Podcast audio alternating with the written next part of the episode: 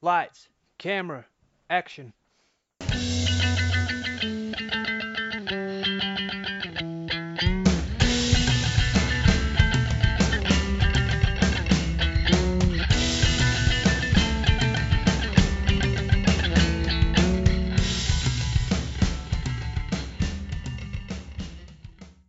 Hello and welcome to another edition of Movie Madness in association with Spitballing Pod. I'm Luke Byron, joined as always by Keenan Bonner. And the match that we'll be getting into this week is twenty fourteen's Dawn of the Planet of the Apes versus twenty sixteen's Gold. This is Wildcard Week one, Wildcard two next week. Keenan, I must say, it's good to have you back with me after, uh, through me not being too well last week, I did a pod on my own, so it's nice to be able to hear someone else's voice as we do this. Nice to be back for the full length, for the full feature length, as opposed yeah. to the, the little snippets as well. But there were mitigating circumstances for all of yeah. us last week. Yeah, like I was kind of telling jokes to myself, and then like, yeah, this isn't quite it. I'd recorded it. At, it's one of them. Have you ever like felt ill before, where for for about two hours maybe you feel like this is it? Yeah. And then it just passes just like out of nowhere, and then you just feel sound again. And so, yeah, I recorded it at like half two in the morning. I feel like every film, whether it's our favourite or least favourite, should have something on the podcast feed. If people are tuning in for trivia or whatever, there should be something oh, yeah. there. I agree. I assume they just tune in for our wonderful personalities, but yeah, that, I imagine yeah, that's... The views I, I, weren't quite the same as uh, yeah. they usually are, so I yeah, think we are in the description. We're back to it. Apologies all, all round, as we say, mitigating circumstances. Um, but yeah, well, we so. don't have Sean here this week. He is, we can verify, on a work trip. It's not a inverted commas work trip. Uh, next week we've got Wildcard Week two, and then it's into round two. So uh, we'll see which film goes through here. We also, before next week's podcast, we'll have to decide which film is at risk for the wild card. Um, as last year's wild card made it to the quarterfinals. So, uh, not last year, last season. So, we'll see how we go. If we start with Dawn of the Planet of the Apes. So, I'd seen this as my wild card pick. It's actually mine against yours today. So, oh. uh, we'll see how the uh, judging goes. Although it's not like usual. Our previous wild cards, I felt quite protective over the pick because it had been like one of my favourite films, whereas this one was more an excuse to watch it again. I knew you hadn't seen it, which kind of added in. So uh, yeah, it's, uh, yeah, very true actually. Laura Binding Citizen, I went, I was all, I'm, I know as you like to remind me, I missed a pod for different, but uh, I was, I was like all out to bat for it because I think it's brilliant. This is just a film that I like, and I thought yeah. it was something very, it was something different to, pretty different to sort of what we've got in in the bracket. So I thought, why not? Yeah. And I know a couple of lads hadn't seen it, so we're, we're from watching it because it is is good fun. Exactly. So um, the synopsis then. A growing nation of genetically evolved apes led by Caesar is threatened by a band of human survivors of the devastating virus unleashed a decade earlier. So for those unaware, this is the second of the trilogy. Um, you don't need to have seen the first one, but obviously it does help. You maybe have some more attachment to the characters. Uh, as a bit of background, they actually changed directors uh, from the first to the second. So that's why maybe some of the characters you would think would naturally follow on aren't in there. And he was able to add his own kind of spin on it. So um, the critics' reviews, do you think they're going to be good or bad? I, th- I if I remember, this is from memory. If I remember yeah. rightly, was it the first one or the second? One of these I feel like was a was a big thing. So I'm gonna I'm gonna say that'd be positive. This is the highest rated on IMDb. Um, oh, okay. It might be this one that was. I remember one of them being a big thing. Um, so I, the cinema, when you're um, when you're a member, they do these uh, secret screenings, and uh, what it is is they kind of give you some clues in the build-up. You go in, and uh, that you get to see a film sometimes like months ahead of time, sometimes a couple of days ahead of time, but the thing is, basically, you're not supposed to know what it is. Yeah. There's ways now you can work it out, but this one was actually um, one of the secret screenings for me and Sean that we went to see. Oh, we were nice. A bit disappointed at the time because it was like three days early, I think. Oh, okay. So it wasn't quite the same. Like, I remember the first one we did, I think I went with Alex, maybe Sean as well, was uh, Now You See Me. And that was like a month and a half in advance. Mm. We got to see it. So it was quite cool with that kind of thing. Um, the other one, and there's a way of saying this basically. Uh, so one of them, it kind of, the rumours came out before one with the clues. And I can't think what the film was called. But it was essentially about um, a gay lad who's struggling to come to terms with his sexuality. And as is in uh, films, someone plasters it on like a school message board and he's outed that way. Basically, oh, okay. Is how it is the film. Uh, me and Jack at the time were like, it's not really, a, it's not really our type of film. And in turn, once we got to the cinema, we chose and just happened to watch Game Night. And obviously that was one of those that really took you by surprise and was a great, great Good film. film. Good film. Yeah, partly because there's there was no real anticipation for it. So, do you do you know you say like now there's ways of working out? So, no, no. I was going to ask you a yeah. question. Yeah. Or so I was going to make a statement to whoever you agree with me rather than pose it as a question. But I don't know if I'd want to. If it's someone said, "Oh, it's a secret screening," chance your luck. Like, this is what's coming out, especially yeah. as you, it's only eligible. So my point being, as you say, the cinema you're referring to, because yeah. obviously it's a U K thing. Right, so Cineworld, to be eligible, you need to have a to be yeah uh, hold one of Remember. the like cine yeah. cards or whatever it is. So at that point, you pay monthly and you can go and watch unlimited films, right? So would you not yeah. just go on the basis of fuck it, I'm going to go in. If if I don't like this after fifteen minutes, bollocks to it, mate. Because you're not paying. It's not as though you've whacked eight. I don't know if they were charging no, no, twenty, twenty-five quid or something. And they were like, oh, you might be the best film ever. It might be might be something bad. Oh, do you want to do it? Or do you want to pay a normal ticket price? You, it's, it's costing you no extra other than your time. And if see, you don't, I, you just go and see something else. No, I probably would be, but part of me just likes feeling quite smug knowing that I've worked it out. I can admit that. Another part is the fact I don't drive. I've often got to convince someone else mm. that's a member to drive along, and knowing which film it is is a, key a lot easier to sell. Whether it on. you can get someone to go to go along, um, but I Solid. remember before someone tweeted when they were trying to work out what it was, saying, "Oh, I'm really desperate to know what this is," and I, I knew what it was, so I replied to them. I think it was the Moby Dick film that came out years ago. Um, and I replied saying, it's Moby Dick. And yeah. Like, what is wrong with you? It's a secret screening. I wanted to wait. And I said, well, you tweeted saying you're desperate to know. So, look, my bad. Sorry. I didn't mean to. But uh, it it is good. The Now You See Me one was the first one where you didn't really know what it was, which was quite yeah. good. And the Planet of the Apes one, we didn't have a clue either. So, yeah, mm. it's probably better not knowing. Well, yeah, I just... My, I, I have to admit, mine comes... I understand your point about feeling smug. Mine essentially comes down to the money point of it, which probably yeah. tells you a lot about me. But if if it was going to cost me more, I'd want to know to make sure I was spending the money wisely. Yeah. It, the fact that it's not, it's only costing me my time, and it might only cost me forty minutes of my day. If, like I say, if I hate the film, yeah, ninety-nine times so of the countless times I've been to a cinema, even as an adult, if take it from as oh, yeah, so from sixteen to now in the last ten years, I've countless times I've been to the cinema, right? I would say ninety-nine percent of those times there has simultaneously been more than one film that I want to watch. Actually, I'll take so that. So that's the key probably thing. About ninety-five, probably about ninety-five percent, because there are a couple of films I've been and I was like, yeah. might actually ask. So my thing about it being, knowing that there's probably something else I want to watch, I'd pick a screening. I would pick the secret screening, unless they, presumably it's a set time. But I would yeah. just work around that and just go, well, fuck, fuck it. If there's, and see if there was other options available that fitted the films I wanted to watch. Yeah, and then base it um, off that. I know for some of them, there's a lot of people that do walk out. If I've mm. gone to watch one, then I've stayed in.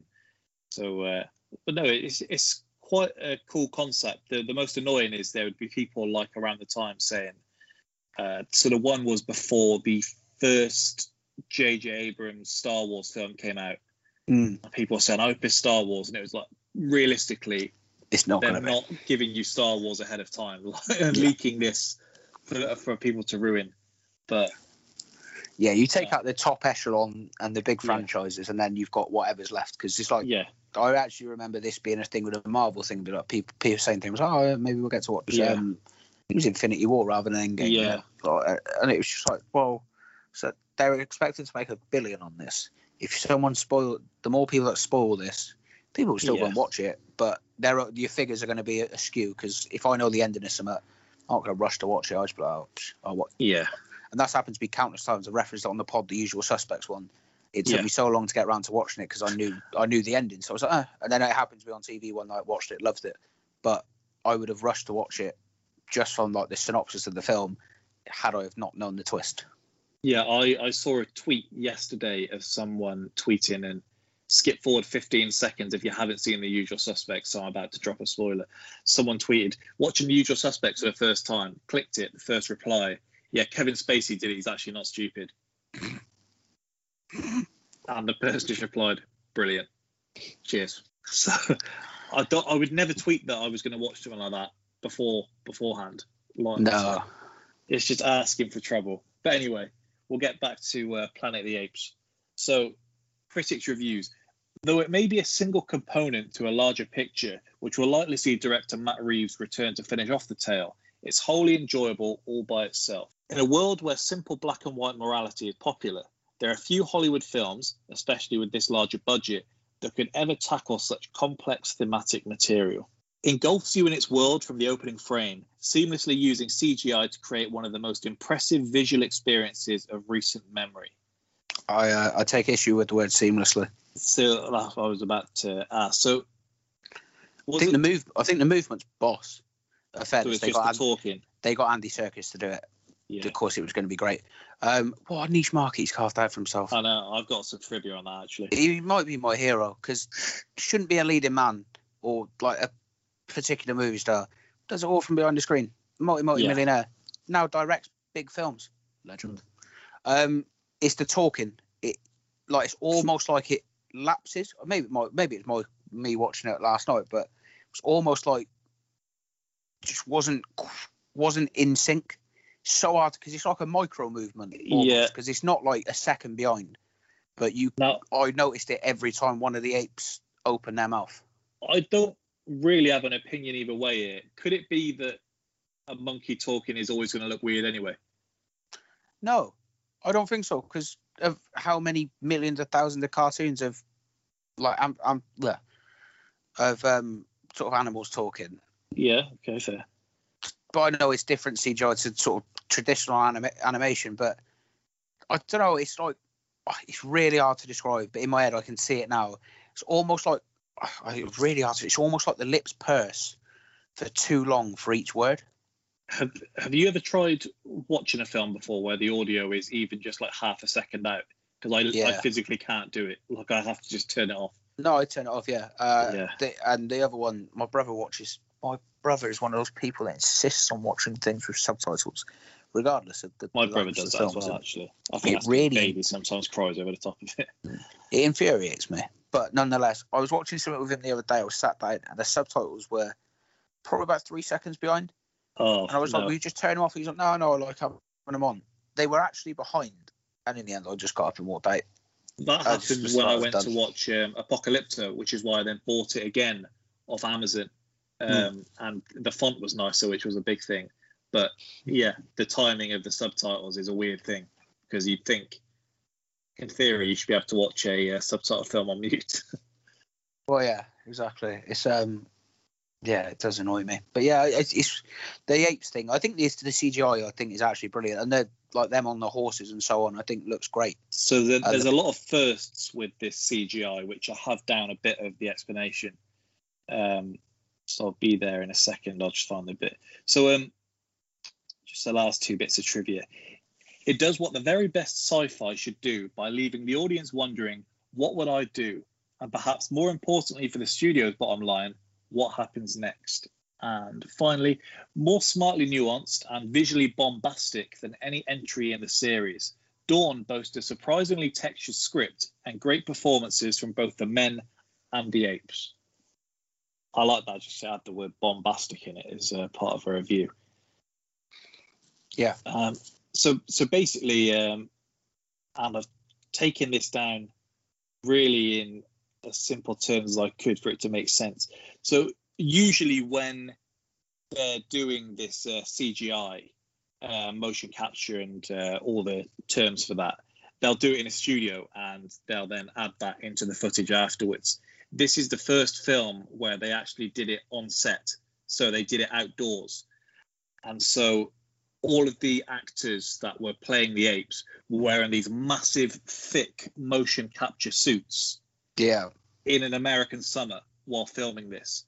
They said no, no one else in the cast would come near them after about thirty minutes of filming because they just stunk in this these thick suits that they were having to kind of like be on all fours moving around in.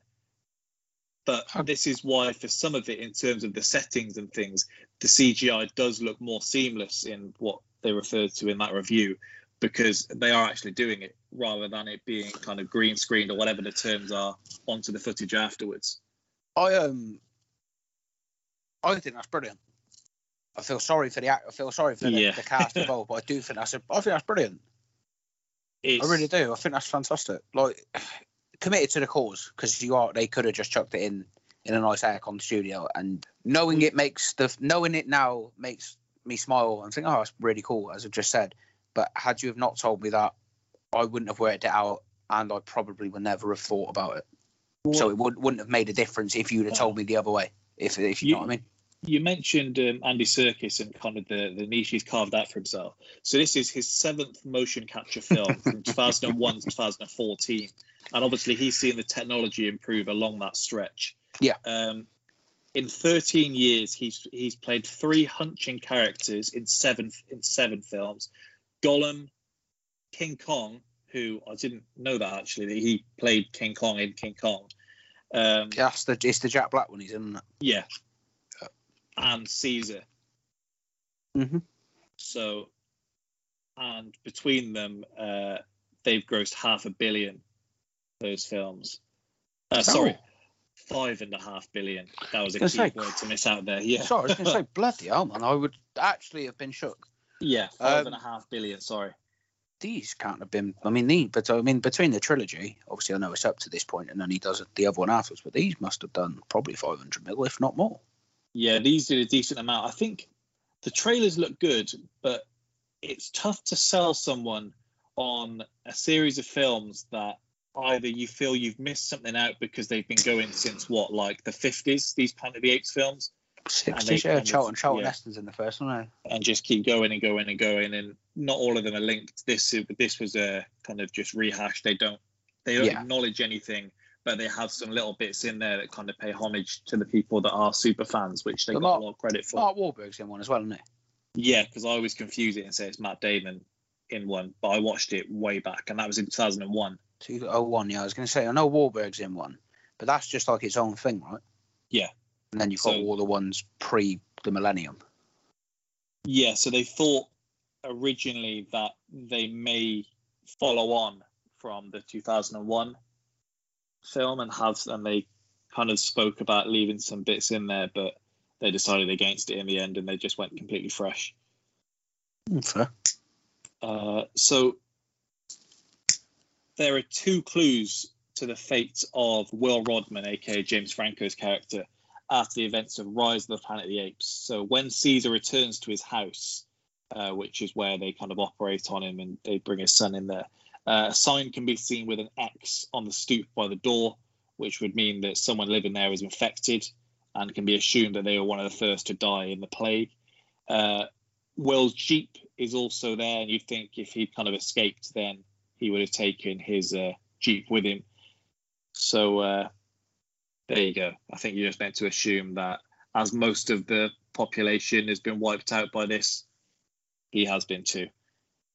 Uh, the film is set in two thousand twenty-six, and according to the director, the original draft of the screenplay, which was written actually before he was hired, was set further in the future, with the apes having obtained the ability to speak almost flawlessly and Caesar playing a much smaller role.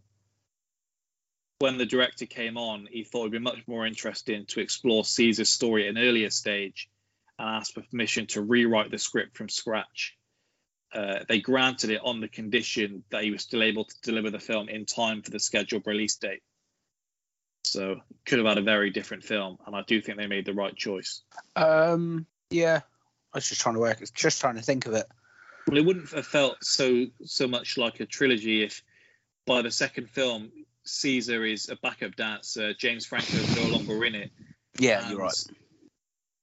You're it, right. It, it feels more feasible, the kind of clash between the humans and the apes. Like, if the apes can just go up and they can kind of sit around a table and have a discussion and try and sort things out, wouldn't quite be the same, I don't think. No. Might have got a nice Godfather-esque scene, though. Yeah, I mean, you, you do get a few more uh, Sorry.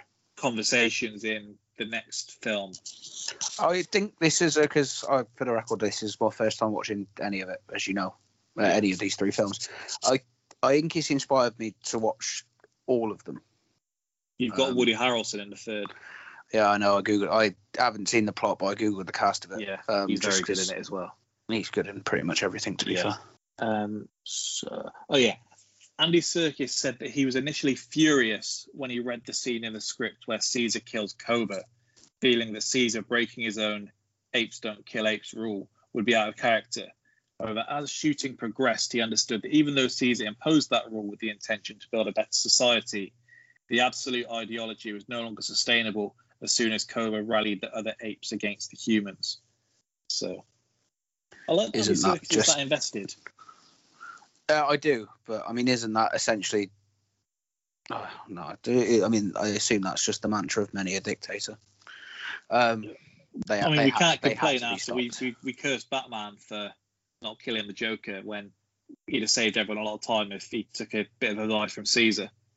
Yeah, yeah, no, I know. Um, but yeah, isn't that just the, the of anyone who gets enough power is, oh, well, they've got to be stopped. Um, yeah, well, I guess you're supposed to see some character development by the fact that he has multiple times in which he could kill him previously. Yeah, well, the first time they fight in the film, he, yeah. he I mean, he is about to kill him. Yeah. He stops just shy. Yes, it's an interesting one because the review, usually I take that with a bit of a pinch of salt when it says uh, complex thematic material uh, makes you question simple black and white morality, uh, leaves the audience wondering what I would do, all these kind of things. There is the purpose of some of that where they reference uh, Cobra and how he doesn't know humans as any different. I guess they're doing the nature versus nurture kind of uh, debate there. You've got the guy who hates apes, but for some reason is brought along to be doing the repair work, which makes absolutely no sense why he's brought along and kept along. But him saying, look, they're filthy, keep them away, why would I want anything to do with them? All these little things adding up. And it does prevent, present a couple more issues than you would probably expect to be thinking about going into a Planet of the Apes film. No, yeah, yeah, there are... Morality is basically just morals, uh, and people's own ideology is basically just spread throughout, and everyone makes their own. Everyone has their own ideals, et cetera, et cetera. It's, it's it, not it, a mindless action film, is it? It's like no, you are to you are to consider the oppression versus the oppressed, et cetera, and then it sort of flips on its head, or it can flip. It looks as though yeah. it may flip on its head at one point when he sort of brings the apes into town and says, "Look, we don't want we don't don't want a war, but we are we are here for it." Yeah. Do you think with this, because a lot of the previous Planet of the Apes films, whether you've seen them or not, um, you can kind of go back and look, they're a lot more cheesy. They're a lot more playing into the fact that they're what would be kind of a sci-fi film back then. Uh, I guess how you would usually take a film with a planet filled with apes. In this one, they kind of go down... what you would say, and you would certainly say kind of the Marvel way at the time, in that they're no longer treating the audience like idiots. Like, you can have a fantasy film and not be too over the top, and they probably get the balance just right in this to be able to reel in people that do want to watch a film that isn't mindless, does have great action, does all these kind of little things in there. I don't really know the right way to say it, but it, it's not just... It appeals to more than a Planet of the Apes fan, is basically what I'm trying to say. Well, yeah, I mean, e- e- evidently, um, I, I, I, this is the only one of them that I've ever watched. And it, it did did the job for me. Like, I enjoyed yeah. it enough without, you know, you say they put little homages in, but they, they would have all have gone yeah, over I my head. Yeah, I didn't recognise him. He was just in the trivia when I was reading. No, no, but do you know what I mean? And I, I enjoyed it without any... I had four minutes of prior knowledge yeah. thanks to a thanks to a YouTube clip you sent me that showed me what happened in the first film. But I enjoyed the full experience of the second one enough that I'll probably go back and rewatch the first, even though I know what happens. Yeah, because even with the first one, I guess... the way you get there and all these kind of things, and even have some questions in there by the fact mm. that James Franco, as much as he's the good guy, essentially does help to get this disease out there by the fact he starts using it on his dad because he has Alzheimer's and needs to be able to find a way to cure him. Yeah, because um, nobody else will help. Um, just looking through kind of the plot points, just not so much a scene by scene, is just kind of pointing out some of the highlights here. I, I like the the way that they start and finish with the same shot. You have the close-up of uh, Caesar's eyes to start before they're uh, hunting elk, and then you end with the close-up of his eyes after he's killed uh, Cobra. So it's quite a nice way to start and finish it off. Mm. Yeah. I think my f- favourite shot of the entire film is when Cobra has... shot Caesar and he's kind of leading the apes then against the humans, and the guy who I referred to, I don't know his name, the guy who just hates apes, who they've had issues with, is in the car smoking, and as he lights as he flicks his lighter, you see Cobra's face in the window staring through, and that just looks so cool. It does. I think my favourite shot is him on the horseback when he leads him into yeah. the compound. I think it looks mint as he goes wow. to turn and he looks back. Well, Harper hadn't seen it either, because he said to me, oh, I watched some Planet of the Apes films over lockdown, and then I said such and such, and he was, oh, you must have watched like the Mark Wahlberg one, so that was an odd one to go back and watch that. But when I said to him, look, you, you've got apes on horseback with machine guns, he was, well, look, you don't need to tell me anymore. Like, I'm in. I'll, I'll, I'll be watching these. yeah, that, that, that's the words. He goes to turn and he looks back. That's, that's the shot I like. Uh, Jason Clarke is really good in this as well. He's pretty good in everything, mate, to be honest. It's one yeah. of them, no, no one really talks about him. I don't think. I don't think he gets a lot of mention, no. but well, if you put him in a film... They don't know him as Jason Clarke, they just know him as, uh, oh, I saw that guy. Yeah, he's, yeah. He, I think if you saw his face, you'd be like, oh, yeah, I know who he is. But he's, he's, he's solid in like everything. Just a very good actor. Yeah, well, not to be too kind of... Uh, don't know, like film critic-y, as if you're doing like media studies, but his face is just about right for this kind of role, because he looks friendly enough that he could be the hero, but he also isn't like babyface, is he? Like, you can believe that he's going through these kind of. He looks like he's seen. He, look, he looks things. like he's seen some things. yeah, he's seen those eyes. I've seen things. Yeah, and then being supported by Gary Oldman is uh, no one's going to complain about that either, are they? A dream come true. He, he's good in this as well. You can believe his character. Looking at when this came out, so this came out twenty fourteen. Is that the same? That's after Dark Knight Rises, isn't it? Because Dark Knight Rises twenty thirteen. Is, yeah. No, it might be twenty twelve. Maybe actually. twenty twelve. Yeah, I'm pretty sure it is. Yeah, twenty twelve. Because the way he plays the character isn't too different to the way he plays Gordon, is it? No. No, it's, but no, it's it's actually not too too dissimilar. It's actually, I didn't didn't make that link last night. I just saw it as Gary Oldman, and I was just I've, thinking then about how close it was. That's why, so for some reason, I thought they may have been the same year, which is what made me think. Um, what else did I have down? So you you've got the fight with uh, the apes. You've referenced one. You've got the fight at the end. Obviously, the fact that it's a uh, height. Makes it even better. You've got the carnage going on beneath with the explosives. Were, yeah. were you? How long did it take you to kind of be all in on the film? Were you skeptical going in, or?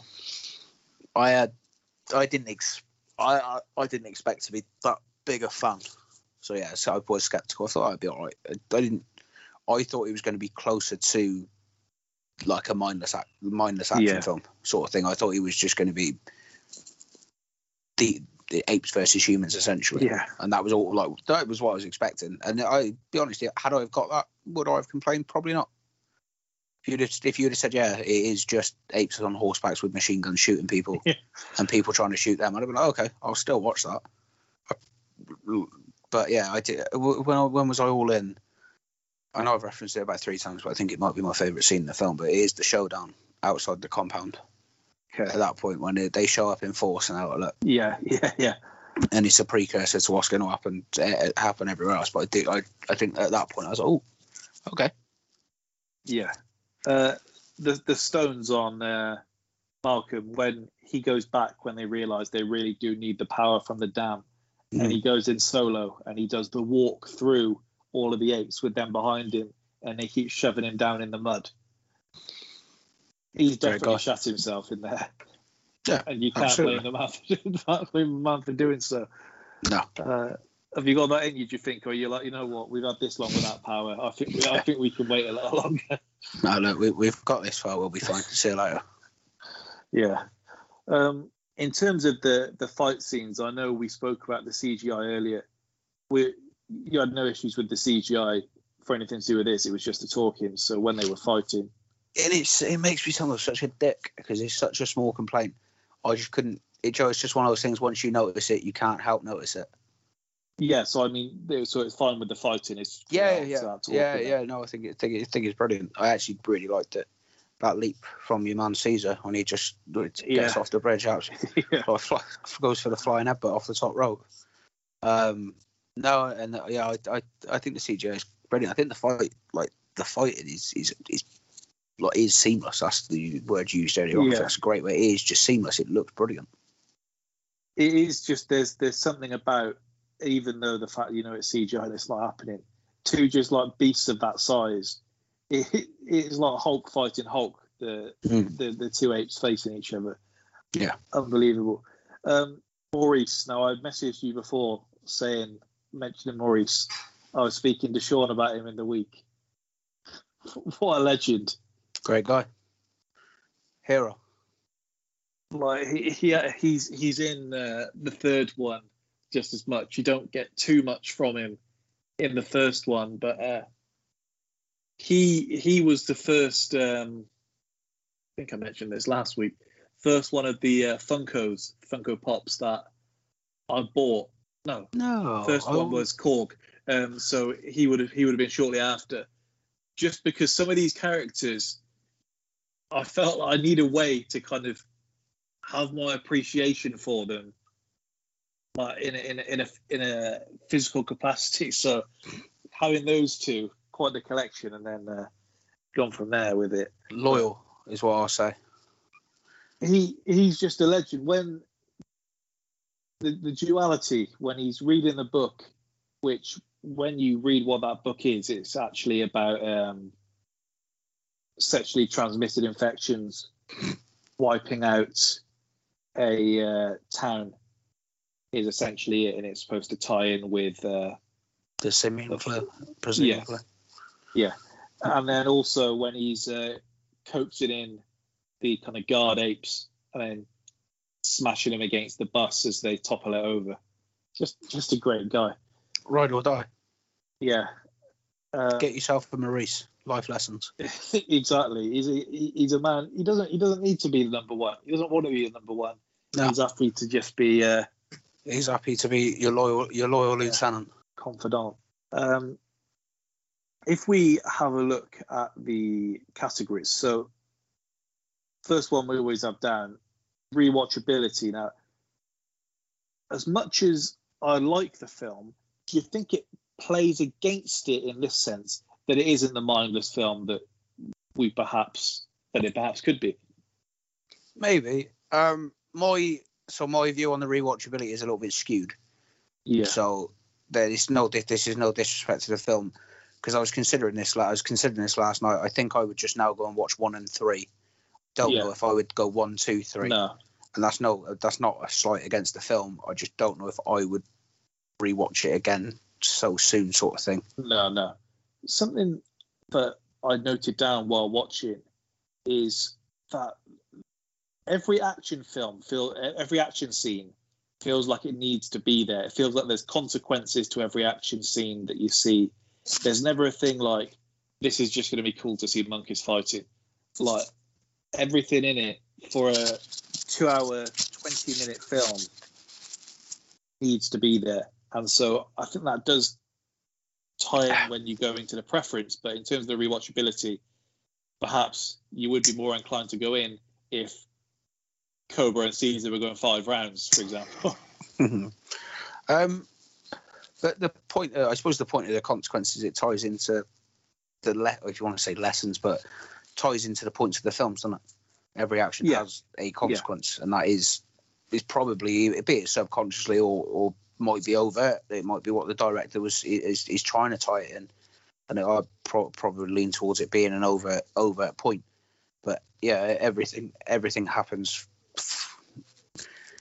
Everything that happens for a reason, or every, you, yeah. you you can work out what you it's, you can quite easily. It's fairly linear. You can see how you go from A, A to Z in this film, or A to yeah. Z in this film.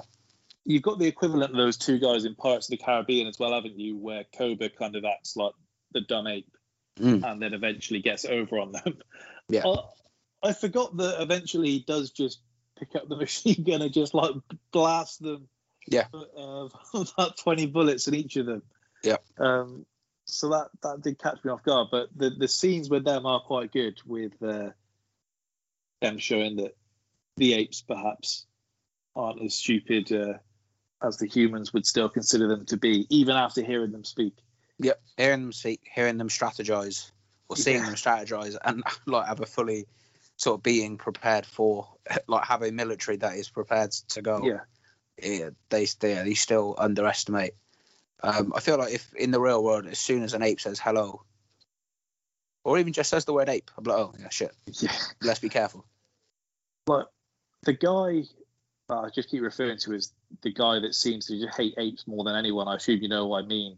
Um, I do. Yeah.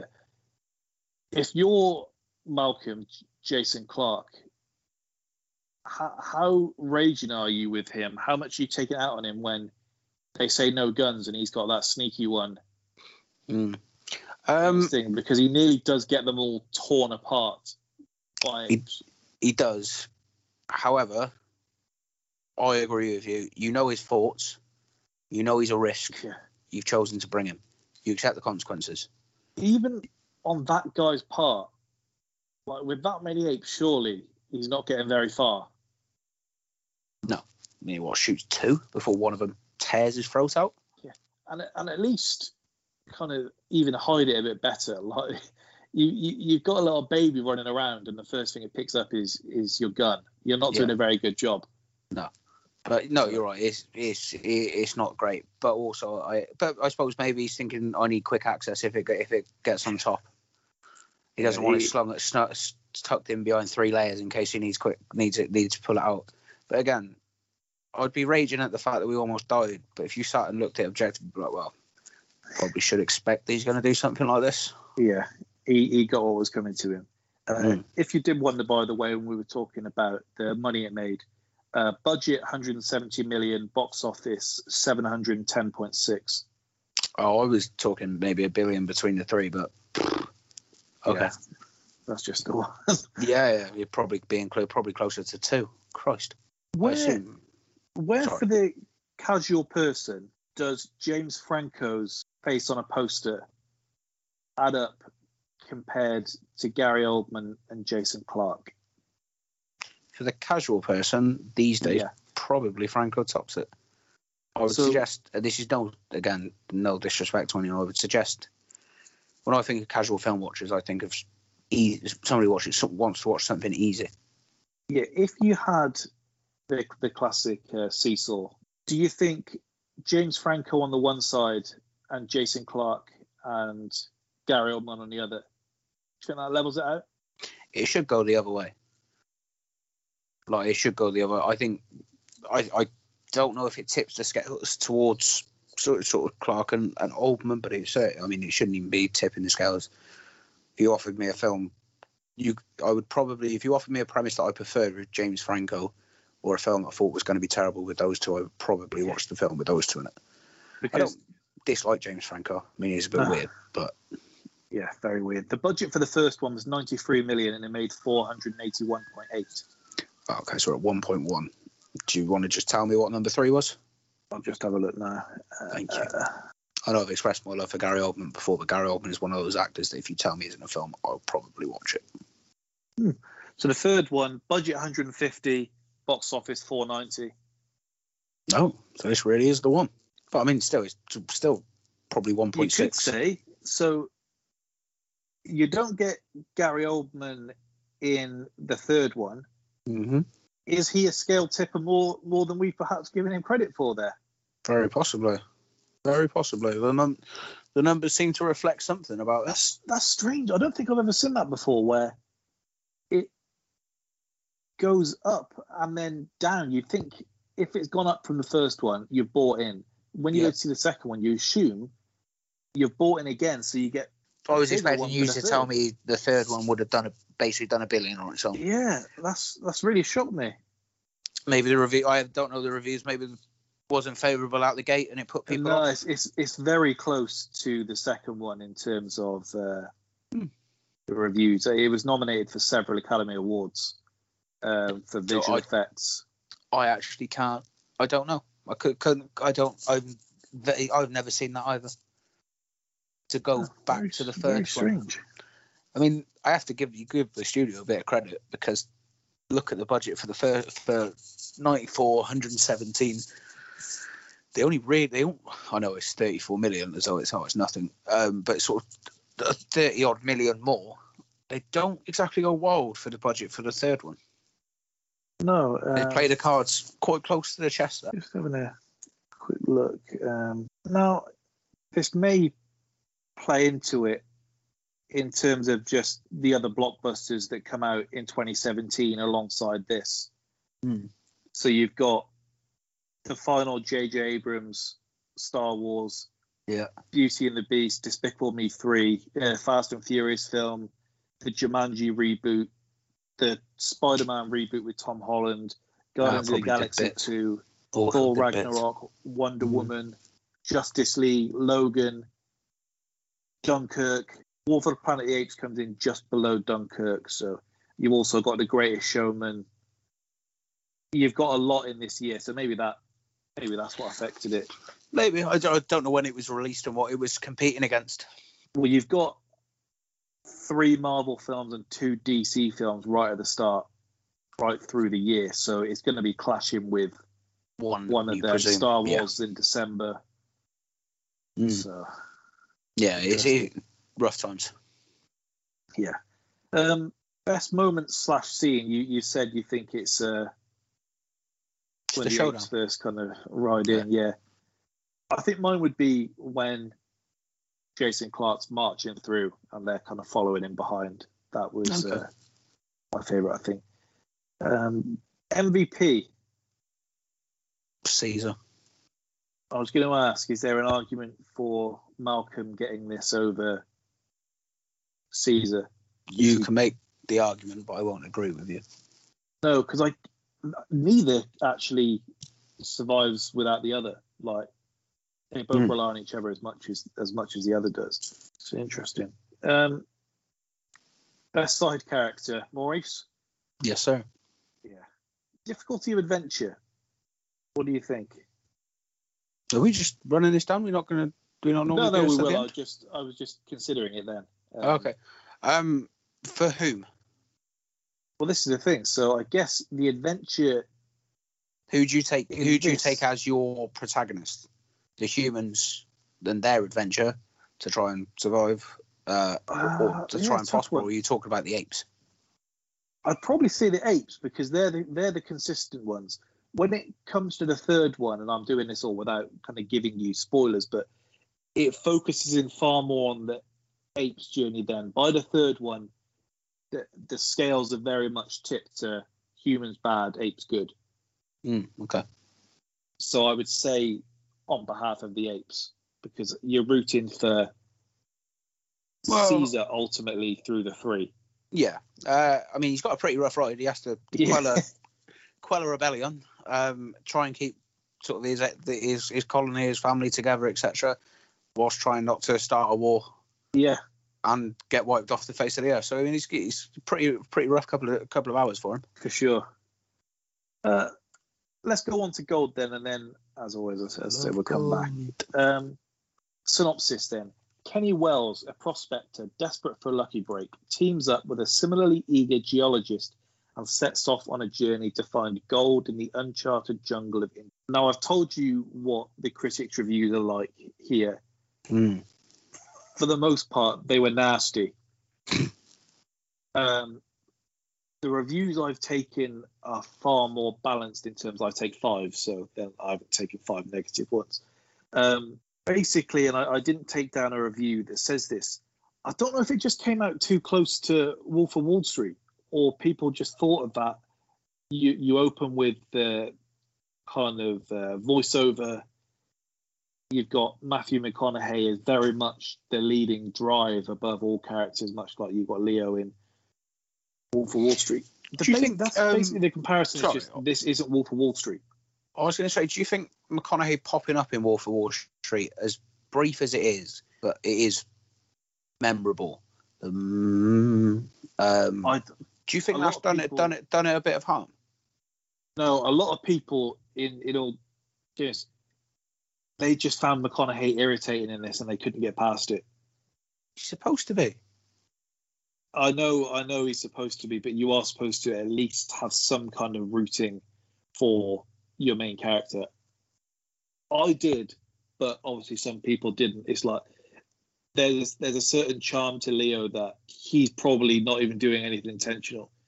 He's a bigger he, dick. He just has that. He, uh, Jordan Belfort or Leo in, is a bigger dick. He than absolutely is, but disgrace. You, you, the majority, myself included, are still rooting for him more than you're rooting for Conahey in this, and that seems to be part of the issue. Hmm. Um, but I, I, I don't know. Like I said, I, I like the film. I'm, I can say that quite upfront now. This isn't um, me saying I'm just trying to ex- get to grips with why. Because I messaged you like, I don't know why people hate this so much. Uh, until I'd only I, like a very limited people that I know have seen the film, um, which may say something, but I'd never known anyone not to. Oh, it's great, like, no. A really good film. And then you were like, oh, what do you think the reviews are like? Yeah, I, I thought they'd be good. I said, oh, I think they'll be good. Like you're like, no, they're they're shocking. Yeah, I don't know like, anyone horrific that, that dislikes it either. Um, so maybe it is just a critics thing, but um, yeah, it, it seems people just didn't like McConaughey. Well, I'll give you what they said. So, gold is worth its weight in gold, thanks to outstanding performances from Matthew McConaughey and Edgar Ramirez. Um, whoever that is, their editors should have sent that back. Like, that's too cheap. Uh, gold has a terrific twist up its last real sleeve that is well concealed, pleasingly unexpected, and which I wouldn't dream of spoiling. Except to say that clever as this twist is, it comes too late to rescue this metallurgical melodrama from mediocrity. Never heard that word before. Metallurgical. You heard of that? No. Also, that's just pretentious. Well, uh, I'll, I'll continue for you. Uh, this movie is one of the most incompetently made things I've ever seen in theatres, and though moments of it may make you smile, you aren't going to care enough to be invested. It's a rare film that manages to close with a final scene much better than anything in the two hours of movie that preceded it. With ten percent less McConaughey and ten percent more everyone else, gold, you feel, will be a much better investment. Finally, wow. Gold is that strange beast, an okay story elevated by a performance richer than the material truly deserves. I have to say, I think Matthew McConaughey is stellar in this. Yeah, well, I've got some bits here now. So, for a start, I don't think any of us, either of us, dance our way into work. We won't say anything more on that. But Matthew McConaughey here was, was, was paid in preparation for this. So, he shaved his head, gained forty-five pounds, and wore false teeth to make the character less attractive looking. He said he gained the weight eating cheeseburgers, drinking beer, and milkshakes. That surely. That's the dream. Yeah. I mean, it could have been an awful film and you take it just on the face of it. I thought you would. People say, see, you're letting yourself go. It's, this is work. You've yeah. done, this is work. I put a stone on during the Euros. He's doing much the same, just dropped the milkshake. Adding a bit of beer, cheeseburgers and kebabs. I, I did much the same. Well, does that play in? So during an interview on E S P N's First Take, Matthew claimed this was his favourite role he's ever done. Hmm. Uh, we, we both said he's just, he is giving, as some of the critics complain about, just run wild. That's yeah. basically what they said to him, and uh, he fully fully grasps it. Um, he um he makes uh, what was I going to say. He, at this point, we talk, when did we speak about McConaughey? Interstellar. Interstellar, yeah. So this is post Interstellar. Yeah. Uh, and it's post X, Y, and Z, Dallas Spice Club, et cetera. Is this the first time? Because I mean, he's bankable at Interstellar, but at this point, is this when you go? Yeah, it's Matthew. Is he Matthew McConaughey at this point? Because I feel like he's far become far more famous in the last five years. Yeah, without doing a great deal. I'm not I don't know. Doing him a disservice. Hold on, because I feel like he's far more famous in the last five years than he was in the five years preceding that. Even though I think he did more in the five years preceding it as he has in the five years since this. Well, I don't know if I'm being insulting because previously, if, before I really spoke about him as Matthew McConaughey, I'm referring to him as the guy that lost all that weight for the role, basically. Mm. Um, so let me have not a these, we're not saying he, he, he has a bad resume up to this point either, are we? We're saying that no, no, he, so, he's not a star. He, and there's stars, and then there's yeah. Stars. So he did, you see, he did Gold. He did The Dark Tower, which he was in with Idris Elba. Oh, yeah, not good. No, I've never seen it. Uh, White Ball Rick, I haven't seen. No, but that does look good. He plays. I think he plays the the dad in that, don't he? Serenity, I don't know what that is. Beach Bum. Mud was his breakout, basically, where...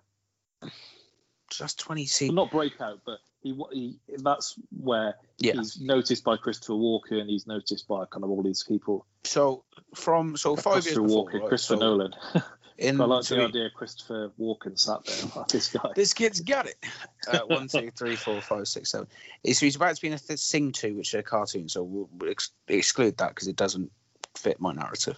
Um, the Gentleman, he's in a, does a cameo in the uh, Zach Galifianakis thing Between Two Ferns that he did for Netflix, and then he does a um, couple of other bits. So going back to twenty eleven, right? He's got a little bit of Tropic Thunder. Ah, uh, so oh nine, don't it? Yeah, oh, yeah, I thought we were so, saying about. No, no. So my then. point being, I feel like he's more famous after this this film, not because of this, but after this film, so or or twenty sixteen. Than he was before, but he did more. So he does oh, the free free State of Jones, Cuba and the Two Strings, which is a cartoon. He does Sing again, the cartoon, but I don't don't think he gets. Don't think he would have. Before that, you've got Mud, Magic Mike, The Paperboy, Dallas Buyers Club, Wolf of Wall Street, Interstellar, Sea of Trees. Huge I films. I don't think he's so much famous after this. I think you see this because of what he's done previously, like. Yeah, but that's my point. That's my point. Yeah. Okay. I thought you meant like. This, this, I'm not saying this is the reason. This, yeah. But my original point was sorry, this was a really long tangent that I've not. I've just talked without really saying anything. Was at this point, is this the film where? Because you, you say about him just being able to let loose. Is this the stage, the first time you can just be like, yeah, there you go. Yeah, done all I this now. Bang, there you go. Make make your film. I think more than a lot of these films, you went to see this because it was him. I saw this film solely because, uh, no, not solely because I actually like the premise because I like because it's not like, even like, just like, like one film that did it, is it? Is you've got basically like the snowball. Mud yeah. is a great acting performance. Magic Mike, massive. Dallas Buyers Club, his name massive. Well. Wolf of yeah. Wall Street, as far as cameos go, insane. Yeah. True Detective that season wins just about every award you can get. Interstellar smashes it, called one of the best sci-fi films of all time. Free State of Jones, I actually watched at the cinema. It's a very good film as well. Never seen. Then it. You go into Gold, and then yeah, I guess I don't know if he's at the point where he's trying to be more picky, but I know he he teaches classes at universities and things, and he he helps mm. them out with that. He's just written an autobiography, whether or how much he wrote of it, but he's just released an autobiography um, in the last year or so. Yeah. After that run, I wouldn't be surprised if he just wanted a break. Yeah, uh, yeah. I mean, I, like I say, I'm not say I'm not saying anything bad. I was just trying to work it out because I think this is the point. This is probably the first time in his career where he's headline films before, but this would be the one where if I this would probably be the moment where you'd like psh, Interstellar. I don't, I don't know. I don't want to say it. Interstellar. I think people would have gone to see because it's a Christopher Nolan film at that point. Yeah, the, these because he's just coming off. He's just coming off Batman. I know it was two to eighteen months, but the last film we did prior to this was he's done. Inse- he's done The Dark Knight at this point. He's done Inception. He's done The Dark Knight Rises. Then he's dropping something in space. I feel like Christopher Nolan was the draw for Interstellar, I feel whereas like, for this, Matthew McConaughey is yeah. the draw. I feel like there's people probably cursing us while this is going on right now. But I was going to say the the previous ones. It, it, it's like he's the B side fighting to be the champ. And mm. you're willing to kind of put yourself, throw yourself out there to get to that point. And then maybe this is when he's the champ now. And he can start calling some of the shots. He can start being the A side. He's demanding more of the split. He's the he's he's, he's the headliner here. He's basically doing what he wants. And I guess he, he's earned the point where once he's offered gold, he probably has a lot more sway. What I can tell you in terms of the trivia, he wasn't the first person that was linked to this role. So originally, Michael Mann was going to direct this, and it was going to be Christian Bale in the lead role. Ooh. The director changes, Bale changes, and then you get this. So works out nicely. It does. I do like Christian Bale, however, and I do like Michael Mann. Yeah. Do I ask Michael Mann directed Byron? Oh, I do, and I knew you were going to say that. Or he directed a lot of things, sorry. Man do you know what I'm fire? referring to? Man on... Oh, Heat. Yeah. Heat. He didn't do Man on Fire. That was um, one no. of the Scots. Yeah. Um. Oh, I've got a bit more trivia for you. Um. Hopefully people know what we were saying with Matthew McConaughey there. Um. But if not, too bad. Um. So for the scene, Matthew McConaughey did actually touch a tiger. He said, and this is quite a good quote, he says, "They scheduled this scene where I touched this tiger, the last scene in the film." He said, "No, if you know anything about scheduling, that means if someone goes down, you've got all McConaughey's stuff. You've already got the footage, so it's okay." He said, "I did touch the tiger. I'm not acting in this scene. I'm scared. I'm sweating." So I guess when he sees that, and that's the last scene you've got to film, they aren't trusting that this is going to be a completely smooth ride in filming him touching a tiger. Yeah, I mean... They've I, got their bases covered. Yeah, and you, I can't blame them for it, you know? He, he should be grateful it's not Mel Gibson directing after what we did with Apocalypto. God alive, made around and chasing him all around the He's place. Just chuck him in there and go, "Trust me, trust me, he's chilled." God. Gibson. If you can't touch that tiger, I don't want you in my film anyway. Oh yeah, that is actually that's genuinely something you can see him saying while he's smoking a cigar with his sunglasses on in the background. I referenced that on uh, Monday's podcast. There was a thing. Um, so uh, Steve Brown, Statman Steve, as he's been referred to on a Monday night, we were talking mm. that he's come on a podcast before, slating the West Ham owners, and yes. then when he saw them in person at Warden Road, he got a selfie with um, Gold uh, doing uh, irons gestures with his hands. And I was trying to explain the photo to them. And then there was a point where I was like, this actually doesn't make sense to anyone else that's listening to this because they can't see it. And I said, but actually, in fairness, we had a similar situation with, a, with Apocalypto recently where it was worth it entirely just to hear everyone's reaction upon seeing Mel Gibson in the Apocalypto trailer. So... Uh, Sometimes it does work. It does. Sometimes it does. That wasn't great. I still can't get my head around that either. That still makes me laugh without fail. Um, would you be up for that? So directors should have to do that, like a Where's Wally? And you'd get the, the film, like, nerds out there. Like, there'd be some kind of Twitter or Instagram where their job yeah. is just pinpointing them at some point in the film when they're in for, like, a millisecond. I mean, in fairness... so many directors do it. Not to that, not like that. That not as blatant as that. No, you're right. But so many of them do it. Like Todd Phillips, wasn't even in costume. Todd Todd Phillips in every film he's done is is either having sex or talking about sex. But the equivalent was, would be like Todd Phillips in the escalator, and he's like dressed instead of the curly instead right. of the curly wig, it's just him. It's like, hey. uh, I suppose the other thing is Mel Gibson, because he's a he's a star turned director. No offense to Todd Phillips, but if you put a photo in front of me, it's like, oh, who's that? Yeah, I don't think I don't think I would struggle to guess. It was just how like egregious that one is. Like it, he was in completely normal clothes. My favourite one. Check, t- check t-shirt. Check t-shirt and what I assume is a vest, because I don't yeah. believe it's a white t-shirt. Oh, just the nerve of it is just unbelievable. Um, so a quote from the uh, screenwriter, Patrick Massett. He says, "The most fantastical elements of the story are the most accurate. They're the true parts," he said. So I've got some trivia, mainly now around the actual story rather than the film in particular and how it links. So the real Michael de Guzman took core samples from the ground, which was supposedly from the Borneo site.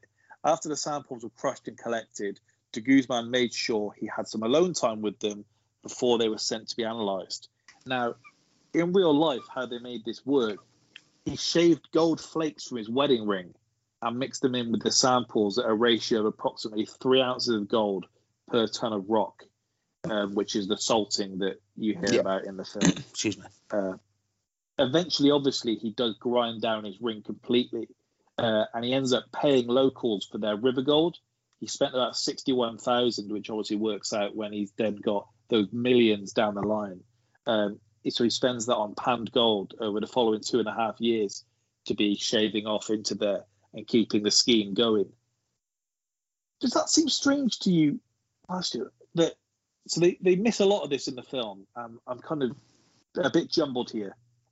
I spoke to you about it before we did the pod. Hopefully I'm not confusing going back and forth. Mm. But basically there were two screenplays submitted for this story. The one that is McConaughey-centric that we end up getting is solely based around this guy they make, Kenny Wells. Um, the other one analyses far more of these characters. You've got the menacing uh, de Guzman shaving the gold in and this going through. So you wouldn't have got the payoff of the twist at the end, but you would have had the interest of McConaughey's character not knowing what's going on, while the other one is playing off the scheme.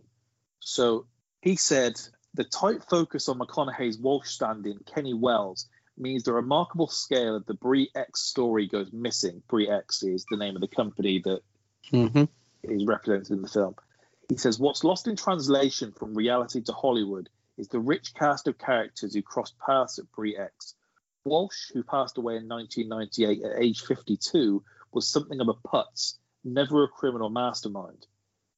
The film stays true to that character and makes no attempt to dig into the mind and motivation of the alleged mastermind of the plot, a geologist played here by a hunky Venezuelan actor, Edgar Ramirez.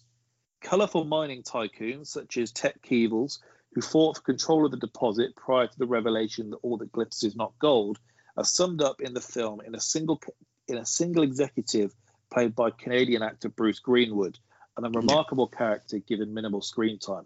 So he's essentially saying, there's far more interesting people here. The guy that eventually becomes McConaughey, who in this film is charismatic, he's seen as a guy who uh, is a real driving force for all this, isn't the guy that they sell him at. In yeah. hindsight here, do you think that's the right way to approach it? You can get McConaughey, you can get McConaughey, go all in here, you got the payoff of the twist, or do you think you can get a better film out of analysing the scheme as it goes on, the eventual realisation, kind of the house of cards tumbling down? What do you think? I suppose it depends. I, I think that's to the individual, mate. And by that, I mean, I, so it depends what you want. I understand why they went McConaughey-centric. Absolutely. Uh, but I suppose it depends on what you're interested in. Do you want the facts, the figures, the dates, the times? Mm. Or so are you looking the, for... Sorry. So you're the studio exec here, so we're, we're putting you in, in charge. I wish they you, would. you've got the two screenplays on your desk. Now, if we assume you've got the same budget across this, so you can draw a McConaughey level of talent for the other script if you choose to go that way. So I could get, so I can get, instead of having one McConaughey, we we moneyball it, and instead of getting one ten, yeah, take, or I'm taking so, two fives or so, so something you, along that nature. Yeah, so you you you're not basically just relying on a subpar cast to go the other way. You have a guy that can really sell this. So yeah, which way do you do you go about it? I like the idea of the ensemble, of moving it and it being more, yeah, more of an ensemble and focusing almost elsewhere and focusing, as with so many of these things, and I think that's why I like the sort of why I like the the Big Short and why I like reading these things. As that was the I comparison like. I was going to draw was the if you went about it Big Short way, all these mm. moving parts. Yeah, but they give more on the granular details if you want. They obviously don't bore you down and bog you down no. into so primordials, but there's a little bit more there. But that yeah, that's yeah. solely playing to my that's playing solely to my interest. I don't know if it's a good business decision. I, no, I no. think the best decision, depending on who you who you class to be, I don't know. That's sounding horrible, but half McConaughey. If you give me draw me up a list of ten, say you've got yeah. to pick two from this ten, I'll, I'll give you a better idea. But no. my my thing is, I I think from a point of view, if you're banking on it and you're spending this money, I I think you go with McConaughey. He, I really do. He, he's not McConaughey, obviously, but Edgar Ramirez isn't a slouch. Like, he's a very good actor. Like, he is. They could have yeah. they could have done that other screenplay with those two. I'm not sure how well it would have worked because you're getting minimal McConaughey and you're dumbing him down and dimming his light. Yeah. The problem with that is you're still paying him McConaughey wages. If you're the exec, I, I think I agree with you. This is this is the way you do it. Yeah, and I, I, I, I, I actually think, as much as I like this film, and I say, I'm saying this, uh, I actually do really like this film, but I know I would love if it was just, at certain points, I'm not talking for the whole sort of runtime, but for certain points, if it was almost a little bit more more granular and there was a little bit more of it. Well, it's like, left of, room of what happens. To do another. Like, we don't need eight Ted Bundy films every year, which there's another mm. one out next week, by the way. I don't know why we need so many Ted Bundy films, but apparently we do. Where's that? There's one coming to cinemas. It's coming to Netflix and.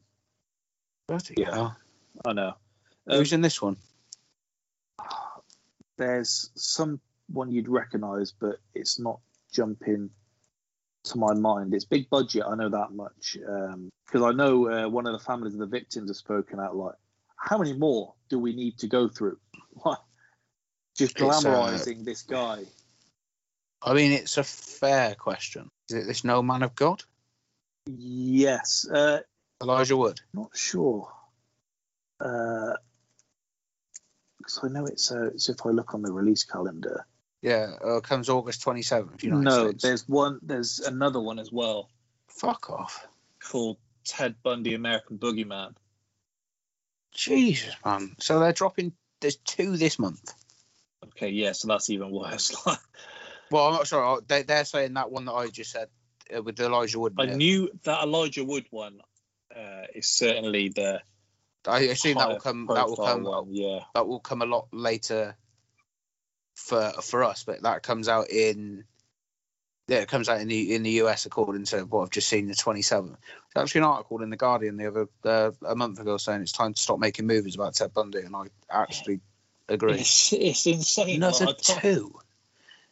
Like this, this is, one to the Elijah Wood one focuses more on the F B I the side F B I. Of things, and this one the other one focuses more on Ted Bundy side of things. Bundy. He's I and I. Unfortunately, I have to say this, but he isn't the only serial killer in the world.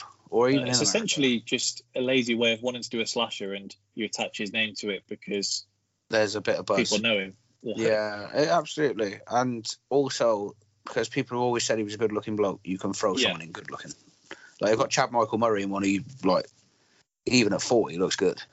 Well, that's the the point I was going to make with this is like, just because this has been done doesn't mean there's no room for another one to be done. I don't know how much clamour there is for it, but there's certainly, if someone feels they can tell the story in that way, that's still there. Mm. And it would be interesting seeing it from the other way, um, because I'd actually forgotten the twist this time. I texted you last night. Um, I knew it was very much in the classic Scarface House of Cards thing where we see them at their highest high and then you know, right, yeah, now we're in the downward turn, and you need that as well. Yeah. I, I've forgotten how you kind of got to that point of the point that not even that there was no gold, but that he had kind of been masterminding this whole thing. Mm. Because it's insane that he, that he was able to do that. Like, it's crazy as a concept. The fact is, real life can absolutely do a get another film out of this. So some of the other differences. Okay, so the movie implies that Edgar Ramirez's character is not married, when in fact the real Michael de Guzman had at least four wives all around Asia. His frequent traveling allowed him to keep them a secret from one another. And in order to put more focus on the story's main plot points, screenwriters John Zinman and Patrick Massett had to omit this interesting fact. After de Guzman's death, his widows began to find out about each other. Like, this guy, there's so much about him that you can put in a film. Yep. Like, maybe this is the next one that uh, Spitballing Pod Productions needs to get behind. Um, we could uh, take it to H B O. Yeah. Little L- L- T V, little T V movie. So oh, the, the, the big oh, question shit. and the on. conspiracy that comes out of this is, did you did know he really die? De Guzman's dead? As in how he died. Sorry. So yeah, this one, this is literally what I'm about to give you. So the question, was he really, his body eaten by wild boars, which is the most popular theory for the state of how his body was found. They oh, say, I just ah, read something. Sorry, you go. Because yeah, I was so just say, about to ask you something. After he plummeted from the helicopter to the jungle floor below, his body was discovered with his innards hollowed out and his genitalia gone. Reports state that his body was also handless, footless, and faceless, the Financial Post reports. Journalist Jennifer Wells, who'd been sent to Borneo and was shown pictures of de Guzman's dead body, believes that his neatly sutured corpse seemed inconsistent with one that had, that had been ravaged by a wild animal. Could de Guzman have been tortured and murdered before plummeting from the helicopter? Was it even his body? We'll likely never know. Someone claims to have spotted him in a coffee shop in Rome two years ago. Mm. Uh, what, I mean, at the time that it all goes on, he's still still doing pretty well. So, so I mean, it's not. As he says in the film, obviously, he's like, oh, yeah. It, like, so in, in the film, they say one hundred sixty-four mil, didn't they? Yeah. Or something like that. So he's one hundred, one hundred fifty plus. He is at the time he sort of does it. Now, I don't know how much it costs to disappear and start a new life and fake your own death, but I reckon you could have a pretty good go at it for one hundred fifty million dollars. Well, there's the understatement of the entire film, isn't there, where um, McConaughey's character says uh, something like eighty, eighty-four million goes a long way in Indonesia. As if that doesn't go a long way anywhere, but anywhere, in yeah. Indonesia, this is this is taking you places. Mm. So uh, yeah, I mean, having been to Asia a couple of times, I can tell you a couple of grand yeah. will get you quite far. Um, de Guzman playing Shangri-La on the beach somewhere, do you think? Yeah, just living in Kopipi, just not just behind one of the bars now, just just serving some beer. So the end of the film, uh, he gets a check for eighty-two million to point out that he didn't hate him, this, that. So this didn't actually happen. This is pure speculation. Um, it's just to show that there was a friendship there in real life, um, and to lead us to believe that his character might still be alive. Something I haven't mentioned yet. Uh, the character that Ramirez plays in this film is actually a combination of two people, um, de Guzman and John Felderhoff, who was another one of... Uh, the people who they don't know whether was in on it. He was also cleared, but they were the two people that were more on the uh, kind of geographical side. Yeah. Um. So in reality, Walsh, de Guzman, and Felderhoff had already sold off a hundred million in stock options before things went south. However, it couldn't be proven whether this meant that Walsh and Felderhoff were in on the scam with de Guzman. So in the end, uh, Felderhoff, once he's cleared, uh, moves to uh, the Caribbean islands and lives his life out there. So he's the real winner, essentially, is what we're saying. Yeah. Um, I know uh, David Walsh dies a year after he's at least not found guilty with a brain aneurysm. So yeah. He didn't get to enjoy kind of the fruits of whatever was left for him. I don't know if his stocks were seized or anything like that. Um, so there we go. That that's how the films differed. In terms of what we do get, you've got a film, it's two hours and two minutes long. You, you open up with the McConaughey voiceover to start. And I think a lot of people take the Wolf of Wall Street comparison from the first scene, Keenan, and then they just run with it, basically.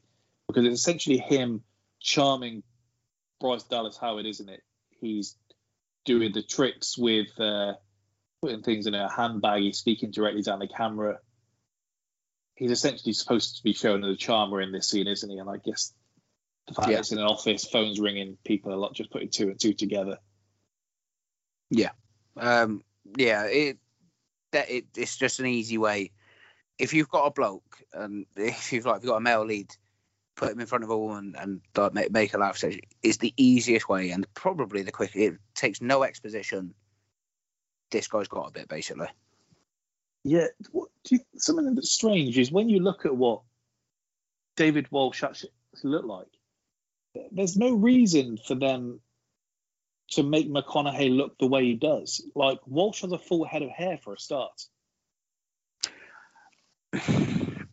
Yeah. I don't. I, basically, they're trying to say this guy isn't supposed to look like a movie star, basically. Like, they don't want to make him look like a charmer in all of this. No, and then maybe it's to show the personality and to show the mind, even, again, in subtle ways, but to show the mind is always working. You know, he's working if, overtime. He's working overtime, trying to trying to try, try, trying to get with the bird, et cetera, et cetera. So it's an easy way. If you look like Matthew McConaughey, yeah. presumably, presumably it must be quite easy to charm people, men and women, because yeah. that's my mountain. Well, his his hair in this. Uh, I won't say now, ten years' time, you wake up, you turn over, you, you catch a reflection of yourself in your phone screen. That's your haircut.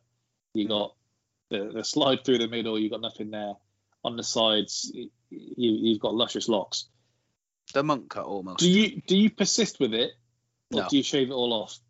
No. Byron, we, we talk regularly about the rate at which my hair is rapidly falling out and receding. I mean, you're not McConaughey in this. No. Um... But I'm not. I, I'm not. I'm amazed he's sticking with it. Yeah, I, I think as soon as there is a, like, I'm, I'm, I'm getting to the stage where I'm probably about three months away from having to do a scalp check, and just making sure that it ain't t- ain't thinning too much up top. But this, the moment I can see, I would say, I would suggest, it's the moment I can see a ten pence. As soon as you got to put sun cream on the top of your head. No, way, way before then, mate. Way before then. Is if I can see a clear ten p's too big, you say. A penny sized a penny sized gap, it's all gone. Blimey. So all, yeah, but it would all go down to a two then, wouldn't it? If you keep it short, and then it would look less noticeable. Yeah, I mean, I'll pray for you that you don't get to that stage. I've got an eye test book next week as well. I'm, I'm, I, I reckon by this. I reckon by the time I'm thirty, I'm going to be fat, bald, wearing glasses, and look like a budget Matt Lucas. I mean, fat, bald, and wearing glasses, if I had to write it on his dating profile. Mm-hmm. Yeah, but you're not bald, are you? You've got, you've, well, you've got a phenomenal fade. I have the blade on top, but I've yeah. not been to the barbers uh, in a while. But I'll return. I'll return sooner or later. Um, something I'd mentioned to you yesterday, I'd never have noticed it if I hadn't just been flicking through IMDb. The guy that plays the interviewer in this film also played Koba in Dawn of the Planet of the Apes, which is a nice, just, nice little, nice little. Yeah, bit.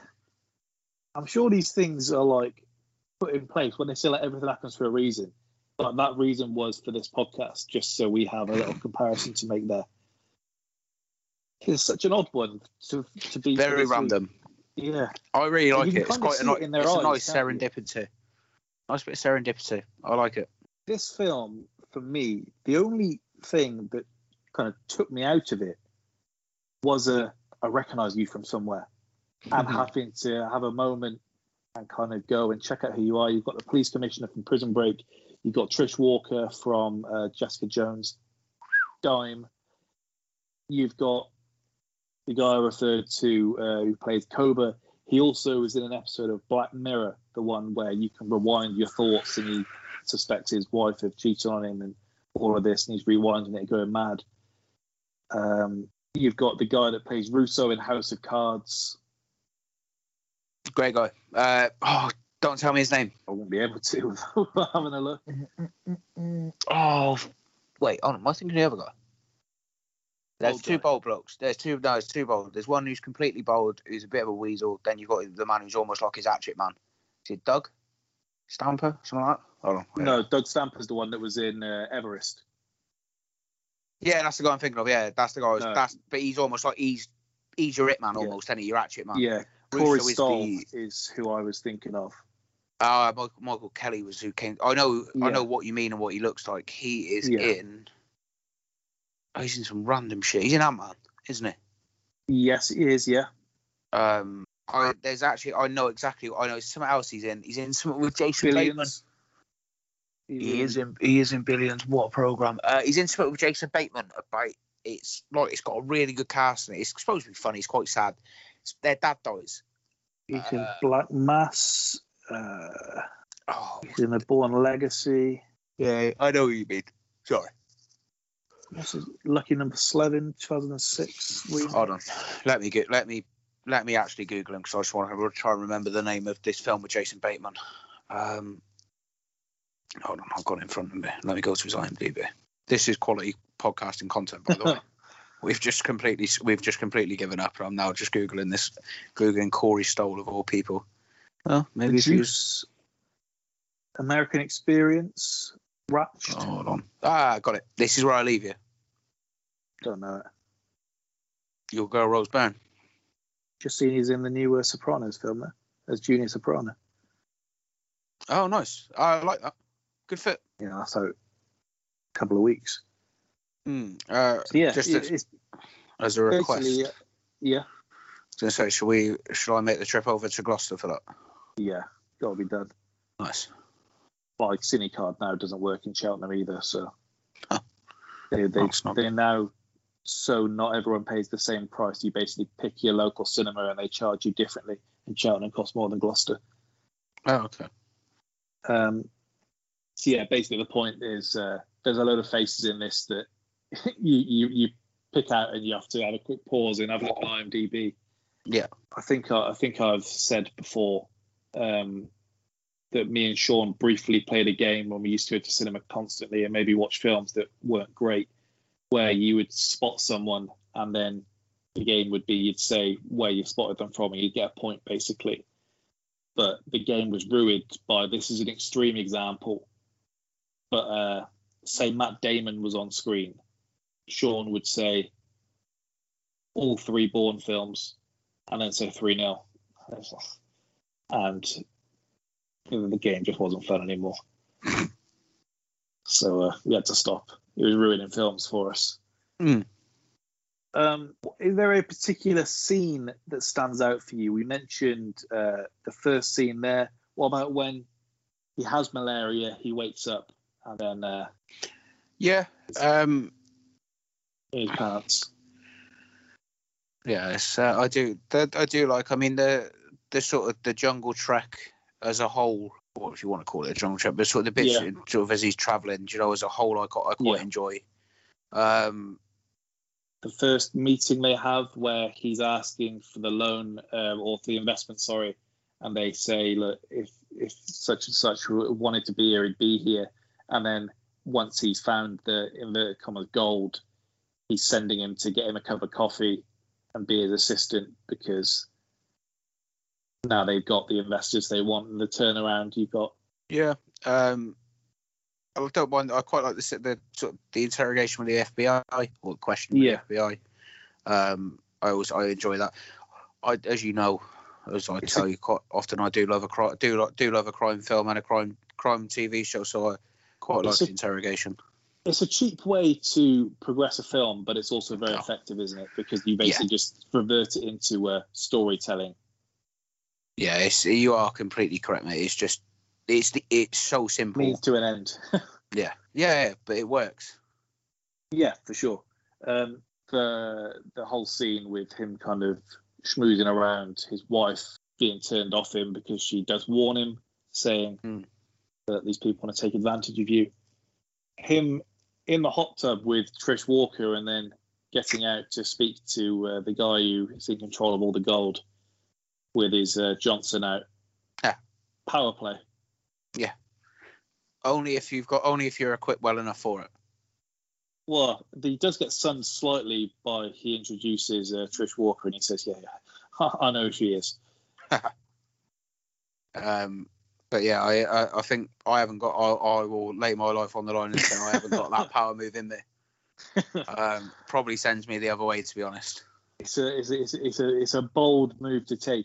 Yeah. Um, I'm not sure if I'm climbing out of a hot tub I can claim it's cold either.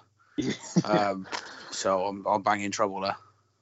Um, and then it's pretty soon after that, isn't it, where you've got thousands of cards where he turns down the deal for naming rights. Yeah. What What do you think of the ending? So strange. Obviously, a lot is kind of added hit there, so you have the check part that, that didn't happen. No, I know that's the strange. That's the bit that sort of is the strangest almost, because there's yeah. it's just a random happy ending. But how, in theory, and you're told throughout the film he, that he can never cash that. Like, it, it would be more of a kick in the face at that point than anything else. The only annoying thing is that he's put it in the U K rather than uh, actually Gibraltar, because he could definitely cash it in Gibraltar. Yeah, well, it's a, ta- it's a tax haven. Yeah. But what, what's he supposed to do with that check at that point? That's that's actually, I'd be annoyed with him. Like, cheers. Now I could have had this, but I know there's nothing I can ever do to claim it. No. Um, the, the scene is cool where he's giving the speech for being the prospector of the year, and uh, Edgar Ramirez's character is just at the back, and he smiles and nods to him as he's getting all the applause for being this great, it's got, it's having this great guy, discovery. Yeah. yeah. And he leaves just knowing it's uh, that is really good. And then much like the F B I um scene with the interrogation, the quick T V spot where you can explain everything in thirty seconds works wonders, because you don't have to make it complex, you don't have to make it emotional with Matthew McConaughey no. saying, how's he managed to do this to me? You quite literally got two guys like, this is what happened, this is what happened, now carry on. But I like that in, I agree with you, I like, for certain things I don't it's, need it's much a better. ten minute scene. For sure.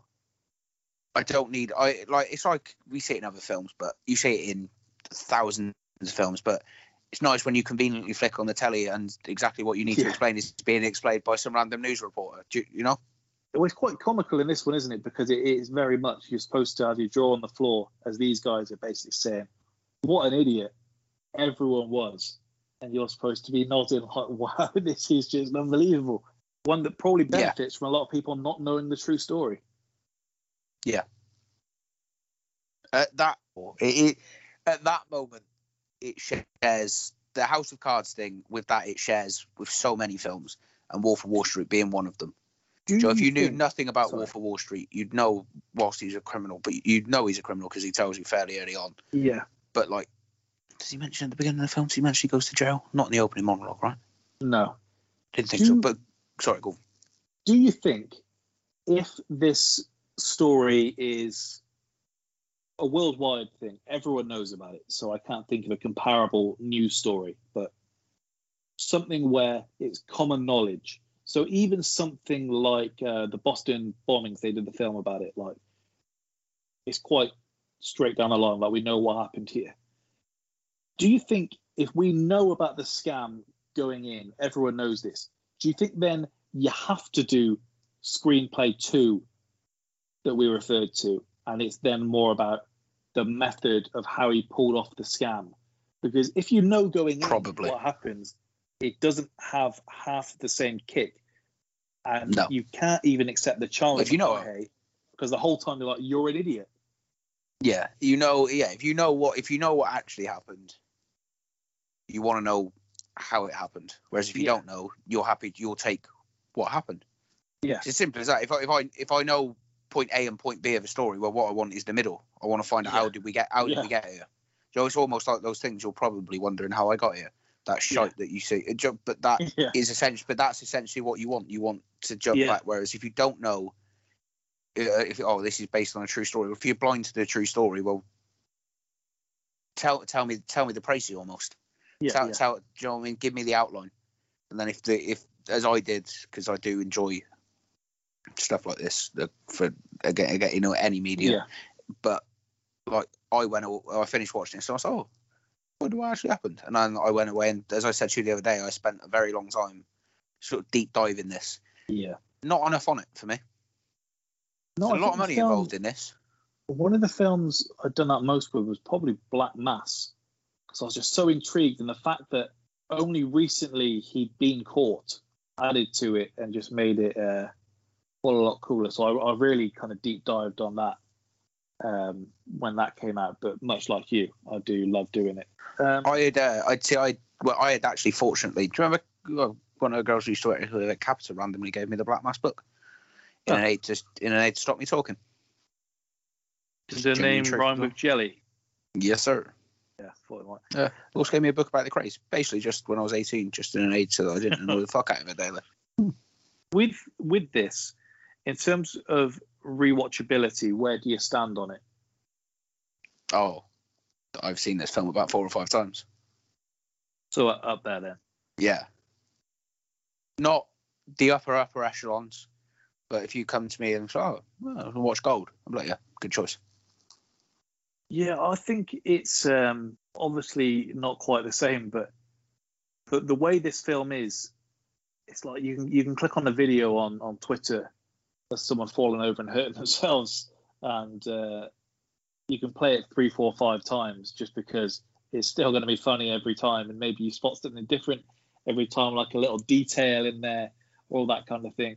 It's kind of like that, isn't it? Because the payoff you get, and that doesn't change each time because of how smug he is in the build-up that you see each and every time you do it again. And it's an easy watch. There's nothing too complex. It's very all in your face. Anything that could be complicated at all, they voice over for you and basically say, I'm going to walk you through this. Hold my hand here. So yeah, I, I think the, that is it. It's the lowest. It sounds it sounds like I'm insulting it, but it's the lowest common denominator, or the the lowest version of this film, and I think, which which it has to be to try and make its money back. I I, I do get, because if you do if the what we're talking about, because if the only way that the second screenplay, like we say, works is if everyone knows what's happened, and the runtime's just right too, because it gives yeah. you enough time to buy into McConaughey. It gives you enough time to explain it after. And before you get bored, because in, in I think terms you, of, you'd struggle, you'd struggle to make this ninety minutes. Yeah, and also I don't think you want an extra half an hour. Like, it's very to the point in this.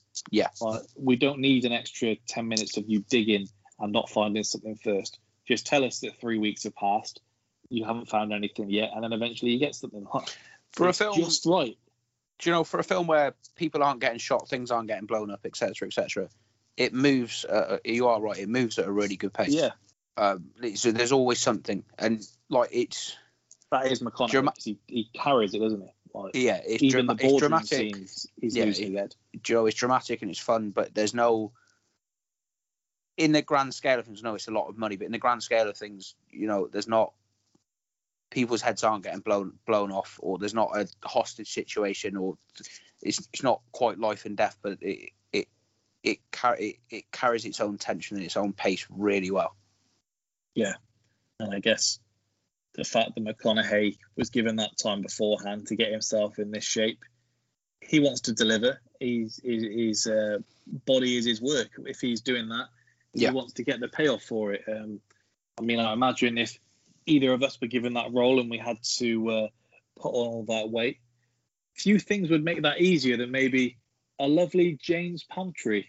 Um, if the people at Jane's Pantry are uh, listening again this week, we're still available for sponsorship. Maybe a nice sausage roll and custard donut a day. I would swap have, uh, out the milkshakes for sausage rolls. Yep, would help us get to that stage. So just a thought, just a thought if we do get that uh, remake, Keenan. Um, I think if you were uh, going to be uh, De Guzman, you do fit in with uh, Edgar Ramirez in the description here, uh, hunky Venezuelan.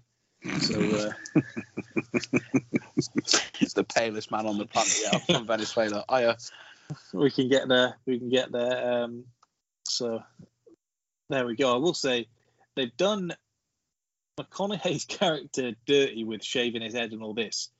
Um, De Guzman's character, they they've done him a they, touch. Yeah, they they they they've done him some bits here. I've seen photos of the real De Guzman. Yeah. And, Four wives. Well, I can tell you that they were all marrying for money. Um, yeah. I, I, I would, I sit, or I'd go so far as to guess. But yeah, I, they, they've done him a touch with uh, Edgar, Edgar Ramirez.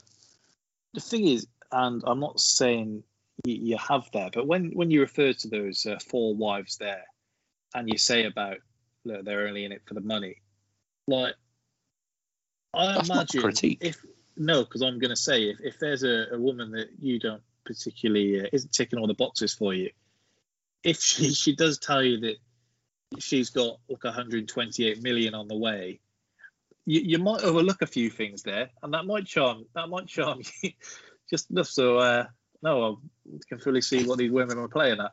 The list of things that I would overlook for that much money would probably get this pod cancelled. We wouldn't be able to do it again. Well, there so we go. We'll, so we'll um, say no more. If there's any uh, rich women out there looking for a uh, looking for an overweight to settle down with, overweight, balding, soon to need glasses, probably going to look like a budget Matt Lucas. Uh, we've got a contact us section, so uh, really sell yourself. Um, Don't worry about we'll selling get, yourself. We'll, Just proof we'll of funds. Being in touch. This is like buying a football club. Proof of funds is needed. We, there's no fit and there's no fit and rightful character test here. It's just proof of funds. So that's all that's required. Send it through. I'll pass it on. Um, and I'll take my uh, Raiola style agents. But back to business. Um, M V P, it's got to be De Guzman, hasn't it? I mean, we don't know if he's dead, which may go against him, but finesse of the century, the way he pulls it off. Yeah, uh, I agree. Sits in the background. You know, you don't know, you don't know. And then the little smile, and it turns out he's the man all along. It's yeah. not quite, it's not quite Kaiser Soze, but it's... It is nice. Yeah, for sure. Um, in terms of quotes, uh, there was one I took down. I don't think either are the most quotable of films. No. Um, Kenny Wells saying, the guy who invented the hamburger was smart, but the guy who invented the cheeseburger, genius. I, I actually disagree. um, uh, but that's, that's just my own thought. You see these hands, these are my father's hands. I'll bury you with these hands. Mm. Uh, I had a dream. Indonesia, that's where we'll find the gold. If someone says that to me at any point in my life, I will tell them to shut the fuck up. I wake uh, also, up every morning. also open it. I'm I'm touching a tiger. Yeah. Uh, I wake up every morning and I tell myself, I don't have to do this. I get to do this. And then it's just blue skies, blue skies, baby. That's all we want in life. Yeah. So there we go. Um, best side character in this one. Well, maybe go Jennings. Trish. Yeah, it's great. She, she, she'd be the other. That's what she wants. Yeah. Uh, I do sort of Kay as well. I do like Bryce Dallas Howard. Yeah, she's good. Um, a lot of the reviews actually say that it's, it's as if they didn't know what they had there. Um, what, with Bryce Dallas Howard? Yeah. No, I think she's brilliant. So they're saying, like, you, you could have got much more out of her if you'd written in a bit more depth. Yeah, oh, absolutely. She's she's she's brilliant. Like, I, in sort of, she's one of them that probably not the most famous person in the world. She's a bit like, bit like a Jason Clarke. You know who yeah. she is. And she's great in sort of whatever you put her in. Yeah. Um, so there we go. Um, let's get to the judging and uh, see where we go from here. So uh, which film did you prefer? Uh, Gold. yeah, I thought uh, we'd be differing there, as we you expect with both our wild card. Um, I'll go out first. Say I, I do think gold is more rewatchable. If you agree, say again. Sorry, I I, I think gold is more rewatchable than uh, Planet of the Apes. Yes, so do I. Yeah. Uh, what's your favourite moment slash scene across the two films? Uh, I'm gonna pick. I will pick the showdown in Dawn of the Planet of the Apes. I think cinematically, I think that's fucking brilliant. Yeah, I think mine would also be Planet of the Apes, but it would be, as I said, uh, him kind of walking through the tunnel of uh, apes to get to where uh, he needs to be. Mm. Um, uh, best quote. I mean, we didn't go through them for Planet of the Apes. I don't know if there's any that jump out to you. There's none certainly that I wrote down. The, the cheeseburger line would be my favourite, regardless. There, uh, uh, I, I like. I, I like preference. I, I will give it to gold, but I do like the ape don't ape don't ape no kill ape. You're no yeah. ape. I do do do like that. Um, um, I do. I don't really have many for um, Dawn of the Planet of the Apes. No, no, I didn't take the fact that the fact that more than half of the cast are non-verbal yeah. probably does go against it.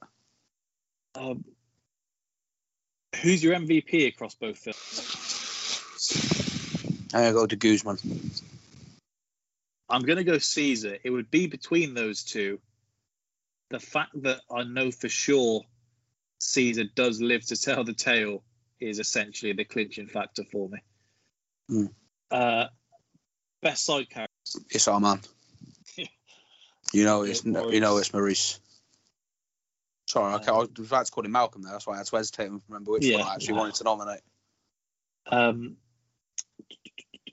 Difficulty of adventure. Planet of the Apes. I'm actually going to go gold.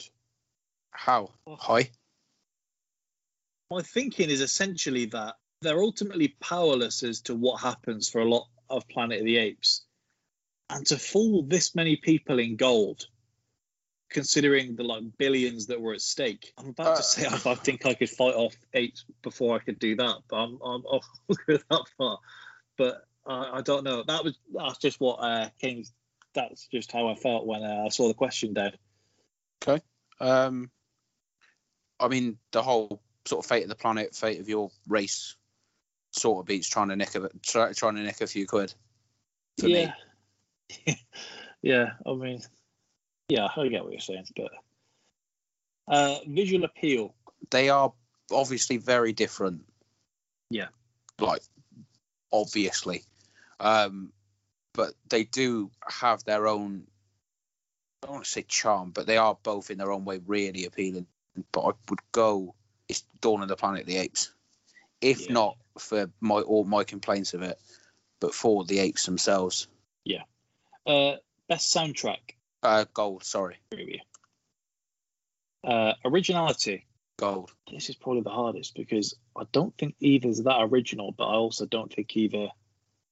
Well, is like my, a carbon copy of anything else. I, my I point being, the way of gold. This is the seventh. Yeah. uh, the, sorry, this is the eighth or ninth Planet of the Apes film. I can't. I read it last night. Yeah, I mean, like this it, was the ninth. Done differently to the rest, which was what made me consider it more original. But I do get what you're saying. Uh, bigger impact. Uh, Dawn of the Planet of the Apes. Uh, best opening scene. Dawn of the Planet of the Apes. I'm actually with gold on this one. Okay, I, I see it. The McConaughey charm, and I guess having seen the other films and no, I knowing yeah, I, what I, you I'm do see, taken... yeah. Well, my my basic thinking is, I find it more exciting seeing them chase after humans or chase away or run away from humans. Hunting elk in the grand scheme of things, as much as I, like, I love the opening shot, doesn't have mm. the same kickback. No, I get it, but for me it was a nice. Yeah, yeah, yeah. Because for me it's the like legitimate, it, or the proper. Intro- I know what Planet yeah. is about, but the full introduction, the opening scene, yeah. being the first five minutes, is longer than I've seen of any of the others. In yeah. fact, it technically it's longer than any of the others I've seen combined. I've seen the last, I've seen the tiniest bit of the one with Charlton Heston where we find out the planet they're on is Earth with the Statue of Liberty, but that's like thirty seconds when he falls to his knees, yeah. and I watched that video you sent me. So that opening scene is the most yeah. I've ever seen. So it's just my sole introduction to it. Uh, which ending do you prefer? Dawn of the Planet of the Apes. Yeah, I agree. The ending with Gold, I, I do think it's a strange one. The, the in quotes, happy ending. It's like, oh, fifty-fifty. The, We've just sort of seen the old two hours say it's not quite that way. The ending, I think, and I don't know how you feel, you could end with him, Guzman, smiling as he walks out of the speech. Then you cut to the T V of them basically explaining what's happened. And I don't know if you can end it on that, but I don't think you need the whole he gets his money. You could have it, he's the F B I basically saying, do I believe you did it? And then ended on that I suppose, note. Yeah, I suppose maybe you sort of shift it and have, sort of twig, twig some stuff around and have, oh, this is such a touch of cliche though, but have him in the chair, exp- like going back and expl- explaining yeah. it, or seven, or the seven, seventeen billion, where did, where did it go? And have that as the question. Yeah. Maybe have him then, as the last line, then posing that question, and then McConaughey smirking, and then fade yeah. it out, fade it out yeah. there. It's a bit of a cliche, but I, so I, I don't know the exacts, but maybe no, work no, out that way. Um, and finally, which film has the best chemistry? Gold. I've gone Planet of the Apes here, mainly that, with mainly because of my boy Maurice. Yeah, well, that, and I do believe uh, Jason Clark and uh, the woman and the kid are together. I like. Uh, the way Gary Oldman is. Basically, I just feel the parts mesh together more than in Gold, I get where that. Almost but part I, of it is they they're not supposed, supposed to. to. Yeah, yeah, I mean, so, we're sort of, I, I talk not chemistry in terms of the story, but in terms of on-screen chemistry, yeah. the dysfunctionality and the chaos that ensues between sort of him, De Guzman, et cetera. You get it. Yeah. So when they're good, they're good. When they're bad, they're bad. It, those two together fit brilliantly. So it. five four in the end to uh, Planet of the Apes. Yeah. So that goes through. We don't know. So it'll be up against next week's, uh, which will be either Small Soldiers or Cool Runnings. So very different to what we've had this week. And uh, one of those will go against, I do imagine, popularity. I think the winner of next week will be the one that is top of the wild card. And by next week, we'll have decided which film is at risk of making it through to the second round. So uh, we'll be back then. We just have our usual points to consider, Keenan, to go through. Mm-hmm. Real star of the film, Jason Clarke or Caesar? For me, it's Caesar. Gold, Matthew McConaughey. I don't think anyone's stealing that from him. No, sir. Uh, recasting one role. Really struggled. Really struggled with this this week. Um, Gary Oldman goes nowhere, Jason Clarke goes nowhere, etc, etc. So I did really struggle. Don't know if you've got someone you want to throw in the mix. No, uh, well, I mean, the first person that came to my mind was replacing uh, his girlfriend or wife in this, Jason Clarke, with Evangeline Lilly, and I don't know, I think it's just because of the whole scenery is basically, I've just been thinking about Lost recently. So, actually, a really stupid question. Go on. No, it can't be. Wait, am I making this up? Is Jason Clarke in Lawless? Well, I was instinctively going to say yes, and now I'm second guessing myself because you asked. Is he not the other brother? Well, so it is. It's Tom Hardy, Shia LaBeouf, and is he not the? Yeah, middle Jason one? Clarke. Yeah, it is right. Howard Bondurant. I don't know why that just popped into my head, but what I was going to say is, this is such, this is me absolutely taking a terrible line on Jason Clarke, and I don't mean it, but I'm just, just thinking, generally recast one role. If you were saying yeah. I couldn't have McConaughey as the top tier, and I had to pick to make the the the, the impact film or the, the ensemble film, sorry, yeah. and I had to pick two, do you, would you give me Jason Clarke and someone to go in, and I could have Jason Clarke in place of? Yeah, so I feel like sure. he could do it. He ain't yeah. quite, he's, he's not a bad-looking fellow by any means, but he's not Matthew McConaughey. Um, but I also feel like that smile's got enough charm on it to, behind it to work. I mean, Jason Clarke, I mean, big bracket for him. I mean, he's been in Everest as well, obviously. So he's had a rough ride. I fucking hate Everest. I'll never... Um, I, I actually think, as an adult, it's the most heartbreaking film I've ever seen. I don't oh, do tears, but I don't like. I don't genuinely don't do tears at films, but I was actually sad after watching it. I didn't yeah. want to do the pod. I watched on the Wednesday night. I was like, I don't know if I want to talk about this, you know. Oh, there we go. You had a, you had a rough time in here. Um, recasting someone in gold, I'd probably just be replacing one of the uh, like businessmen for no real reason. Um, I don't even know who I'd add in there. So no, nothing jumps out at me. Anything jump out to you or not? No. No, um, like Ramirez. Uh, Ramirez, brilliant. McConaughey, brilliant. Yeah. Bryce Dallas Howes, I think she's great. I do actually, now that I've given it some thought, I do take the line that you could chuck her in a bit more, but uh, the, again, it was, it's not say, what they're doing in this film, is it? They're, they're no, it's not. It. It's not just that. It's also, we were saying earlier, this is this is like trim. This is like a yeah. svelte film, if you want. And I don't know, yeah. as much as I'd like to see more of her, I can't no. work out where you do it without maybe blowing it. She does a bit in this. Yeah, and that's no disrespect to her all, because she's a woman or anything like that. I just think the film is... Women are essentially a means to an end in this film.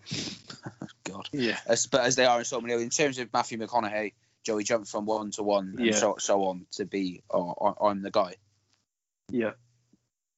Um, if the cast swapped, which film works best? Well, I now think it's Jason Clarke going to be McConaughey. Give me Oldman as, as De Guzman. You've, you've got more to spread in gold as well. Yeah. Oldman as a De Guzman, by the way. He does play a, not a villain, he's, as in traditional terms, cause he's, but he does play a great antagonist. Yeah. God, Gary Oldman's great.